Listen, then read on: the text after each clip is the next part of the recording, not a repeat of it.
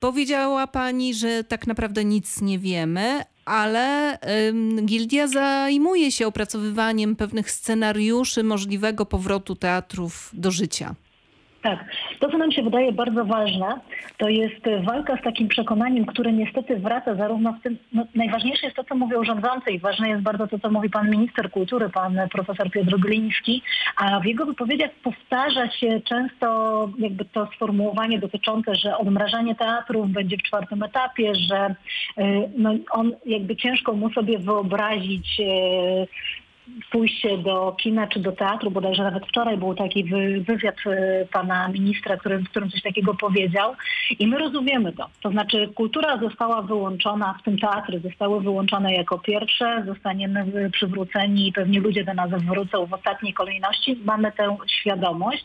Natomiast bardzo niebezpieczne wydaje nam się mówienie i takie powtarzanie tego czwarty etap na końcu, ponieważ to nie do końca jest prawda. Teatry działają cały czas w jakiejś ograniczonej formie, chociażby to, co robimy e, w ramach e, wpuszczania przedstawień, kultury online. Niektóre e, teatry prowadzą próby, także online. To znaczy chodzi o to, że my myślimy, myślimy o tym i staramy się też jakby przekonywać do tego, że teatry odmrażają się stopniowo, że to nie jest tak, że nagle nie wiem kiedy, w pierwszej połowie czerwca, w drugiej połowie czerwca, nie mam pojęcia, jeszcze nie znamy tych dat, ktoś powie ok, start i to z dnia na dzień się wydarzy. Żeby to się mogło wydarzyć jakby w tym etapie czwartym odmrożenia umowne teatrów, to my musimy działać etapami i te etapy muszą jakby poprzedzać te fazy odmrażania, więc my też nie chcemy być stygmatyzowani powtarzaniem teatry odmrażamy na końcu w czwartej fazie. Ponieważ e, praca teatrów to nie jest tylko kontakt z widownią. Żeby ten kontakt z widownią mógł się wydarzyć, to w teatrze musi wydarzyć się cała masa pracy, przy której widownia nie towarzyszy.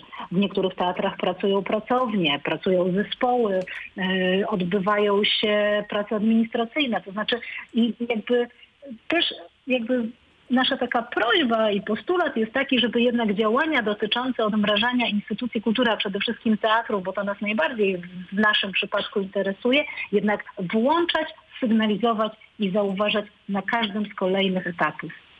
E, co mogą poza pracą online e, i poza prowadzeniem prób, też niestety online e, robić dziś reżyserzy i reżyserki i jaka jest ich sytuacja?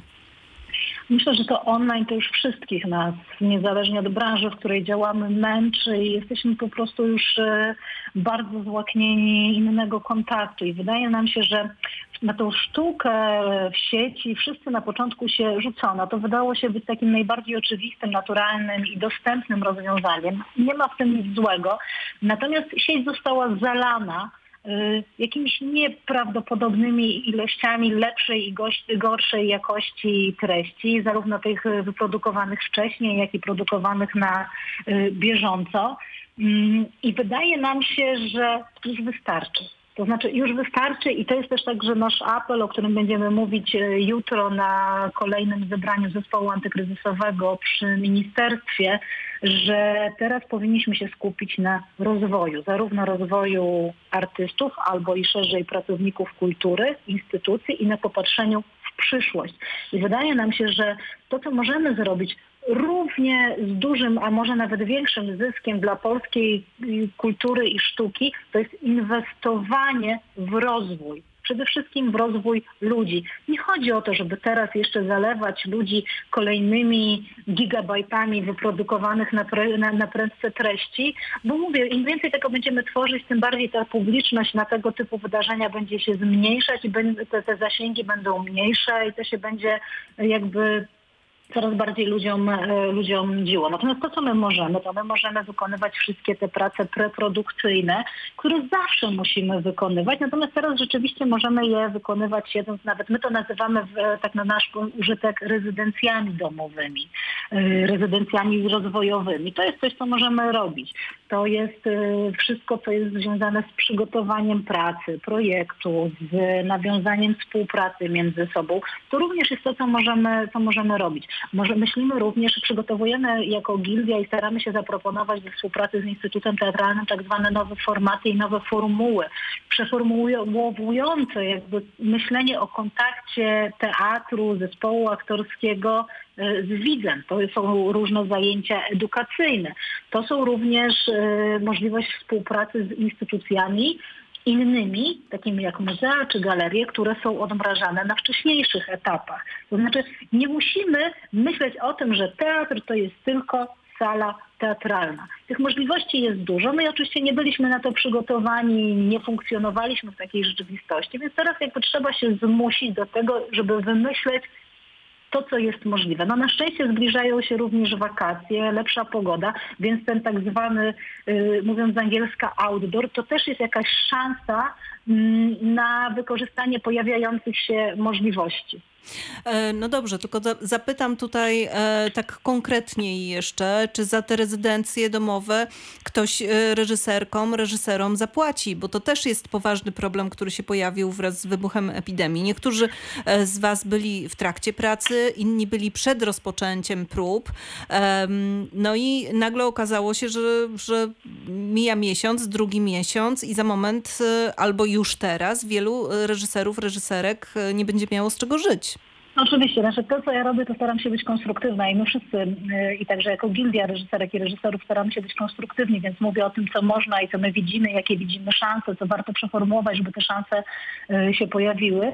Natomiast to są oczywiście dwa fronty działań, bo jedna rzecz to jest to, co można, a drugie to jest to, co nie działa. I my bardzo staramy się być konstruktywni, staramy się nie być roszczeniowi, staramy się nie narzekać. Natomiast to jest tak, że mm, okoliczności wszystkich nas wykoleiły, wyrzuciły nas jakby z, te, z, naszego działania. Przedsiębiorcy dostali, no może nie z dnia na dzień, ale dostali konkretną pomoc, konkretny zastrzyk finansowy, konkretne wsparcie. Nikt nie kazał im się ustawiać w konkursach piękności.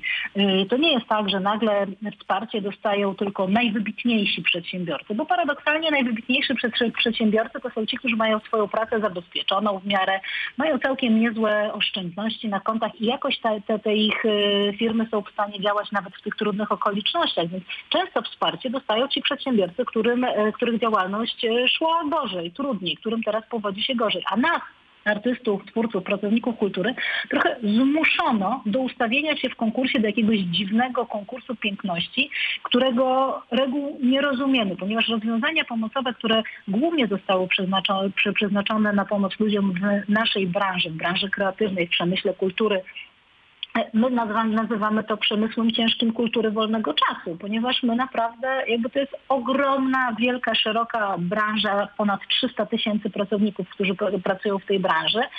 I nagle jakby nam zaproponowano stanięcie do konkursów o dofinansowanie. I to jest rozwiązanie, i to przełknęliśmy, natomiast na przykład to jest tak, że y, pandemia trwa już od ponad 60 dni. I niektórzy ludzie ciągle nie dostają y, żadne, żadnej pomocy. Y, wnioski, które są składane, ciągle czekają na rozpatrzenie. Niektóre osoby nie wiedzą, czy te wnioski zostały odrzucone, czy po prostu ciągle coś tam się za, za, zatkało y, z tym procesem ich rozpatrywania. Więc oczywiście to jest jakby też, też nasze, no nasza powinność, której jakby, do której jesteśmy zobowiązani wobec i naszych członków i koleżanek, kolegów, reżyserek i reżyserów i innych pracowników kultury i też jesteśmy przez nich szurchami, żeby się dopytywać i żeby się upominać w ich imieniu, bo my jesteśmy troszeczkę lepiej w tej chwili yy, słyszani. Znaczy jednak to też jest jakiś tam nasz apel, o który będziemy apelować, że jednak pomoc finansowa, konkretny zastrzyk gotówki, ponieważ ludzie muszą coś włożyć do garka, garnka i muszą zapłacić za coś, e, znaczy czymś w sklepie, muszą zapłacić za czynsz, tego się po prostu nie weźmie z powietrza, znaczy ludzie muszą żyć i ta sytuacja najbardziej dotyka najbiedniejszych, tych, którzy mają, nie mieli oszczędności. Znaczna część pracowników sektora kultury to są pracownicy prekarni, czyli ci, którzy nie mają żadnych oszczędności, którzy żyją od pierwszego do pierwszego. Nie mają umów o pracę pracę. Nie mają umów o pracę. Pracują na bardzo nieregularne umowy o dzieło i my też w ich imieniu musimy się upominać. To nie jest tak, że my się teraz jakby skarżymy, bo my rozumiemy, że nikt nie był przygotowany na tę sytuację, że ona wszystkich zaskoczyła i że pieniędzy będzie za mało. Nie tylko dla nas, nie tylko w kulturze, ale w turystyce, we wszystkich innych branżach. My to rozumiemy. Natomiast jakby granica naszego rozumienia y, są w pewien sposób y, ograniczone granicami fizycznej wytrzymałości po prostu ludzi, którzy nie mogą umrzeć z głodu w tej chwili albo nie mogą po prostu wpaść w ciężkie stany psychiczne ze względu na to, że ich życie się zawaliło i oni nie mają czym dzieci nakarmić. A niestety o takich sytuacjach też mówimy. Więc my z jednej strony staramy się być wyrozumiali, natomiast jednak zegar tyka. Minęło już prawie 70 dni tego stanu zawieszenia. I ta sytuacja po prostu no, jest, jest, jest bardzo ciężka. I my rozumiemy jakby narrację i ministerstwa i samorządów i też rozumiemy, że jesteśmy takim gorącym kartoflem, które ministerstwo próbuje w postaci mówienia o instytucjach samorządowych przerzucić samorządowi, a samorząd mówi, y, że jednak pomoc jest wymagana od ministerstwa i potrzebują od ministerstwa rozporządzeń, a ministerstwo mówi o subsydiarności. I my to wszystko rozumiemy, to się odbywa nad naszymi głowami, a ludzie są przerażeni. I taka to... jest rzeczywistość. To jest tak, że udało Wam się wy, wy, wynegocjować pewne zmiany e, tego e, sposobu przyznawania zapomóg chociażby, które już nie będą jednorazowe, ale będzie można starać się o nie, o nie co miesiąc. Także e, załatwione zostało to, że studenci byli przez moment wykluczeni jakby z, ze starań o udział w, w programie Kultura Online. Kolejnym punktem takim zapalnym jest e, przetransferowanie części tych środków e, ministerialnych na inne programy wsparcia, które mogłyby być rodzajem jakiegoś stypendium dla artystów, ale niekoniecznie tylko skupionego na tej pracy w sieci. Tak, znaczy tutaj jest jakby, ta sytuacja jest o tyle trudna, że tak jak mówię, my czekaliśmy, trochę też jakby artyści i pracownicy kultury przełknęli te rozwiązania, które zostały nam zapro, zaproponowane. Ministerstwo mówi o liczbie wniosków, która jest bardzo duża, które wpływają w ramach tych programów. No i jakby w narracji ministerstwa liczba wniosków świadczy o tym, jak duże jest zainteresowanie i jak popularne są te rozwiązania. No w naszej narracji to świadczy jednak o czymś innym, o skali i powadze problemu. Liczba tych wniosków w skali e, świadczy o liczbie ludzi, którzy potrzebują pomocy. I to, że te wnioski niestety ciągle czekają, bo y, stypendia w ramach kultury w sieci ciągle czekają na rozwiązanie, na ogłoszenie. Podobnie, ponownie jakby nie wpływają na konta wielu osób jeszcze pieniądze z tytułu zapomóg socjalnych. I ten system gdzieś tam się przytkał. W związku z tym jakby im bardziej ci ludzie, którzy najbardziej potrzebują w tej chwili czekają na te rozwiązania, które zostały nam zaproponowane 60, 50, 30 dni temu, tym bardziej ich doraźna potrzeba konkretnej, twardej gotówki jest coraz większa. Więc my już i, i, ten czas się po prostu, znaczy ludziom się pętla na szyi trochę zaciska i chodzi o to, że y, im bardziej tamte zaproponowane y, rozwiązania nie działają doraźnie, tym bardziej ludzie będą krzyczeć, że potrzebują zastrzyku gotówki. I to jest pewien problem, bo wtedy, kiedy ludzie potrzebują takie rozpaczliwie gotówki 500, y, nie wiem, 300, 500, 1000 złotych na pokrycie bieżących po prostu wydatków, mm, tym trudniej będzie to, to, planować i wydawać te pieniądze rozsądnie. Więc no, my mamy nadzieję, że ministerstwo znajdzie jakiś sposób to jest nasz apel, będzie nasz apel jutro o jakiś rodzaj usprawnienia czy zautomatyzowania systemu tych wypłat. Rzeczywiście trzeba załatwić, to, jest, jesteśmy bardzo wdzięczni, że e, jednak ten zapis o jednorazowości został zmieniony i już nawet na stronie pojawiła się informacja, że e, są e, kilkukrotne możliwe te zapomogi. No właśnie o to chciałem zapytać. Jutro spotyka się pani, tak, z, w ministerstwie. Na jakim poziomie to są... Zespół, tak. Mhm. Na tak. jakim poziomie to są, e, to są spotkania? To e, pierwsze spotkanie odbyło się e, przed długim weekendem pod koniec, pod koniec kwietnia. Mm, I muszę przyznać, że to było bardzo merytoryczne spotkanie. Na spotkaniu był zarówno wicepremier, e, minister kultury i dziedzictwa narodowego, pan profesor Piotr Gliński, byli e, zastępcy e, pana ministra, w tym pani minister Wanda Zwinogrodzka, która zajmuje się głównie teatrem. Było bardzo wielu, było liczne grono współpracowników i rzeczywiście poczuliśmy się potraktowani poważnie. Ta rozmowa była bardzo merytoryczna. Yy, I, to było naprawdę, yy, to, to, to było ważne, że ten zespół wreszcie został utworzony i się zebrał. My też o to, żeby on się zebrał i żeby został utworzony przez ponad miesiąc apelowaliśmy. Uważamy, że zebrał się za późno, ale jak już zebrał, to mamy nadzieję, że jednak gdzieś tam ten nasz głos został usłyszany i mamy też taką świadomość, bo parę rzeczy yy, rzeczywiście widzimy, że, że, że się zadziały. Tak jak już tutaj pani Magda mówiła, to jest chociażby to, że w jakiś sposób zostali zauważeni mm, systemie studenci, że otrzymali informację, że są uprawnieni do korzystania z tych zapomóg, które mm, które są e, jakby z budżetu mm, ministerstwa, że zostaną zmienione zapisy w ramach tego programu Kultura w sieci, które w przyszłości pozwolą przy następnych programach, pozwolą im jednak jakoś tam korzystać. No ponieważ ja również pracuję na Akademii Teatralnej w Warszawie na reżyserii, jestem w miarę stałym kontakcie z moimi studentkami i studentami. Wiem, że mm, studenci napisali e, jakiś czas temu, y, nie pamiętam teraz, czy to było kilka czy kilkanaście dni temu, pismo do Ministerstwa Kultury i Dziedzictwa Narodowego oraz do Ministra Rozwoju, starając się jakby otworzyć dyskusję na temat sytuacji studentów studiów artystycznych, których sytuacja jest niełatwa, nieoczywista i jest również troszeczkę inna niż e, studentów takich studiów, które podchodzą wyłącznie pod Ministerstwo e, Szkolnictwa Wyższego. To prawda, po 17 będziemy rozmawiać z dwójką e, współautorów tego listu, wrocławskich studentów reżyserii właśnie. I więc, więc może tutaj nie rozwijajmy tego wątku jakoś tak bardzo tak. szeroko. Natomiast rzeczywiście to jest bardzo ważne, żeby zauważyć wszystkich w tym systemie, ale to też jest e, ciekawe to, co pani mówi. Ciekawe i. I chyba rokujące, jeśli idzie o porozumienie z ministrem, e, czy takim, czy takim, że, że rozumiecie, tak? Że rozumiecie, że spotykamy się w takiej sytuacji, że okej, okay, no pandemia się pojawiła, nikt na nią, e, nikt jej nie oczekiwał i teraz musimy razem coś zrobić. I jest w Pani taka nadzieja, że to razem e, coś zrobić i że w miarę szybko albo szybko się zadzieje, stanie? Jest ogromna nadzieja, natomiast oczywiście jest, znaczy to jest coś takiego, że jak już rozmawiamy, jak mówimy o konkretach, to mamy wrażenie, że zaczynamy się słyszeć i zaczynamy po prostu rozwiązywać konkretne sytuacje.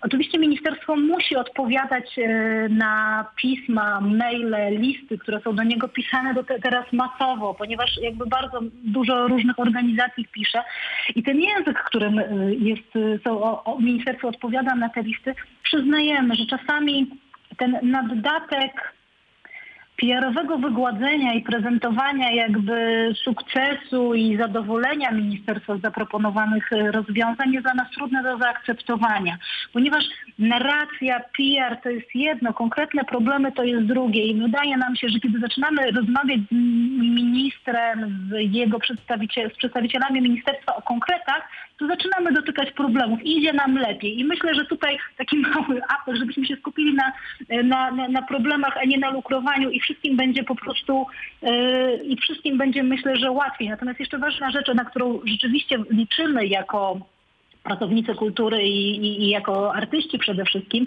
to jest e, ustawa, tak zwana ustawa o uprawnieniach artysty zawodowego, która rzeczywiście w narracji ministerstwa i jego pracowników i przedstawicieli zaczyna coraz częściej i coraz bardziej być e, powracać i być przedstawiana jako to konkretne rozwiązanie, które zostanie nam zaproponowane. Ja Bo ona była, przypomnijmy, że ona e, była procedowana do pewnego momentu, ale utknęła gdzieś. Znaczy, nawet, nawet nie to, że utknęła, nie, nie, bo te, te, te prace były naprawdę dobre, ponieważ akurat też byłam w zespole, który pracował nad e, tym projektem. To był bardzo duży zespół składający się z przedstawicieli kilkudziesięciu, prawie pięćdziesięciu organizacji e, branżowych, stowarzyszeń twórczych e, i związków zawodowych. I to była dobra praca. Ona trwała ponad rok, sama, sama ta praca. Wypracowaliśmy projekt, który nazywał się wtedy jeszcze ustawą o statusie artysty. Mm, ta nazwa była kontrowersyjna, bo trochę jakby niektórzy się bali, że to będzie, że to będzie takie, nie wiem, prawo jazdy na fujarkę. To nie jest to. Proszę Państwa, dużo lepiej oddaje sens tej ustawy nazwa Ustawa o uprawnieniach artysty zawodowego. Głównie jest ona nakierowana na rozwiązania na ubezpieczenia socjalne dla artystów, którzy w większości wykonują wolny zawód, czyli są freelancerami, czyli de facto są przez system w żaden sposób niezauważani. Po prostu system w znacznej mierze nie oferuje nam żadnych konkretnych rozwiązań, z których my możemy mm, korzystać. To nie jest ani nasza wina, ani zasługa, to po prostu nikt tym się nigdy nie zajął przez ostatnie 30 lat. I my rzeczywiście wiążemy ogromne nadzieje z tym projektem. Mamy on teraz jest w procesie legislacji i on nie utknął, tylko on po prostu trafił do legislacji i był implementowany do polskiego systemu prawnego. To, ta ustawa nie jest łatwa. W tej chwili mamy obiecane, że ona wskoczyła na tak zwaną szybką ścieżkę legislacyjną. Mamy nadzieję, że szybko trafi do konsultacji społecznych, tak nam jest obiecywane. No i mamy nadzieję, że to, co trafi do tych konsultacji, to jest y, coś, co będzie tożsame z tym, co my wypracowaliśmy. My też czekamy na ten ostateczny projekt i wtedy będziemy na jego temat się wypowiadać. Rzeczywiście wiążemy z nim y, duże nadzieje. No i na tymi, tymi nadziejami myślę, że to jest dobry moment, żeby skończyć naszą rozmowę. Ja tylko na koniec jeszcze chciałbym zapytać Pani Marto, jak to się stało, że ani razu nie zobaczyliśmy Pani spektaklu we Wrocławiu. Nie starała się Pani, nie, nie lubi Pani Wrocławia. Dostała Pani kiedyś no, wraz z Ewą Kas, Kasprzyk nagrodę na Wrostiach za Tak, tak, ja monodram. Głównie, tak, głównie byłam głównie na ten, głównie, głównie na Wrocław przyjeżdżałam ze swoimi spektaklami, a tak to centralną i północno-wschodnią Polskę obstawiałam. No Mam nadzieję, że to jeszcze przede mną.